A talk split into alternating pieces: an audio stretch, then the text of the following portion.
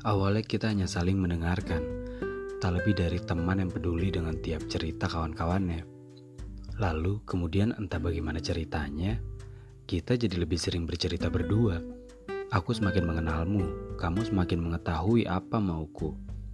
Alasan ingin bercerita sering kita lontarkan hanya agar bisa punya kesempatan bertemu lebih sering, lebih lama.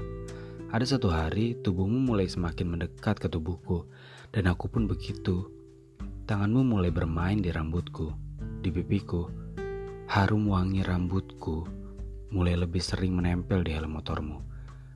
Pelan-pelan, tanganmu menggenggam tanganku. Cerita yang keluar dari mulut kita bukan lagi tentang mereka-mereka, melainkan tentang kita. Tak ada lagi cerita patah hati, tak ada lagi cerita tentang dendam yang tak kunjung padam. Kita mulai saling menyembuhkan, saling mengikat. Meski tetap Hingga kini, kita tak lebih dari sekedar teman untuk saling berbagi cerita.